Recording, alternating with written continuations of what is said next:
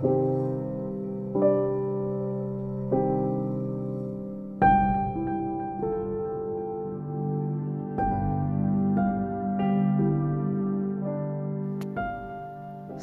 عزیزم دور سرت بگردم.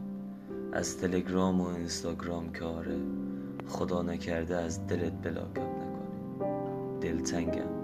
واسه اون چای دم کردن های از رونه با تم هل و دارچین واسه اون وقتایی که تک بیت های صاحب و فوروارد می‌کردی برام. واسه اون دمدمای از اون صبح که با سغل مهاد به پهنو بیدار می‌شدم. مثل همون پیراهن راه راه مشکی و قرمزی که مادرت بهم کادو داده بود که یک بارم نپوشیدمش دلم برات تنگه الان که دارم برات نامه می‌نویسم شر شر بارونم. دستام مثل برف کنه پرایدمون داره شیشه چشامو پاک می‌کنه. می‌دونم کارت به استخونتم بزنن خون ازش در نمیاد که همش زیر سر غرورمه. غروری که بانیش البته بزرگواری تو بود. هرچی که کوچیکی کرده باشم ولی امیدم به تو برای بخشیده شدن خیلی بزرگه.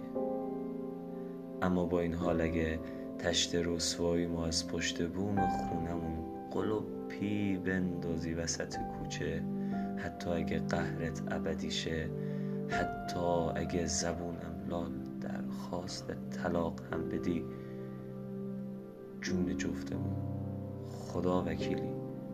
بازم میگم دوست.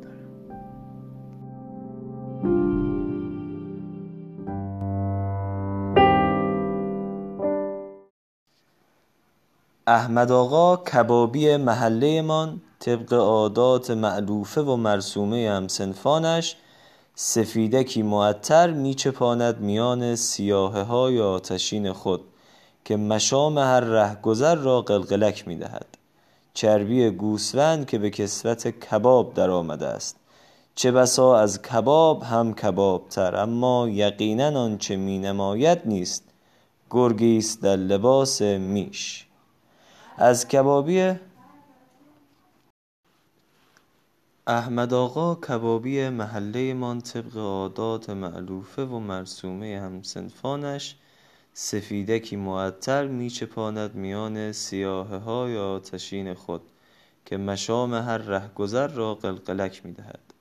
چربی گوسفند که به کسوت کباب در آمده است. چه بسا از کباب هم کبابتر اما یقینا آنچه می نماید نیست. گرگی است در لباس میش.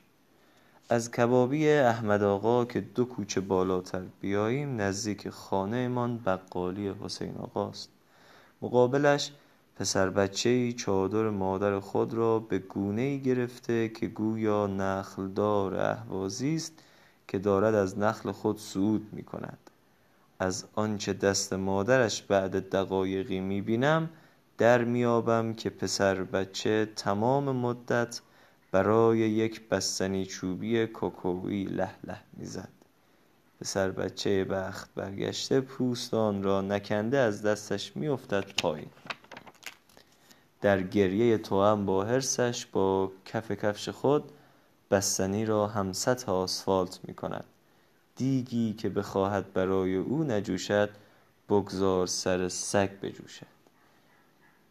عشق آنچه جلوه می کند نیست.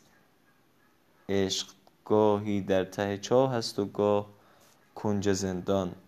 آنچه به روی کجاوه های سیمین و زرین تفخر می کند گرچه عزیز است اما به عشق مسما ندارد.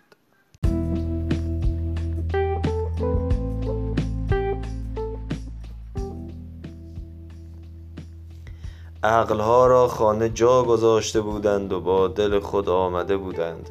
قیامت شده بود. همه به فکر عاقبت کار بودند. هیچ جوانی جای خود را برای پیرمردی تعارف نمی‌کرد. فراوانی دل بود و تنگی جا. از بالا که استادیوم را می‌دیدی جوانی بود با موهای پرپشت که موهایش تا پشت گردن می‌رفت. خیابانهای اطراف هم دست کمی از استادیوم نداشت. سوت پایان بازی که به صدا درآمد می‌خواستم با عینک خوشبینی برای التیام خودم به نیمه پر لیوان نگاه کنم. اما لیوانم آن روز دو نیمه خالی داشت. گلاب به رویتان یک فصل هر چه خورده بودم را نهم بهشت بالا آورده بودم.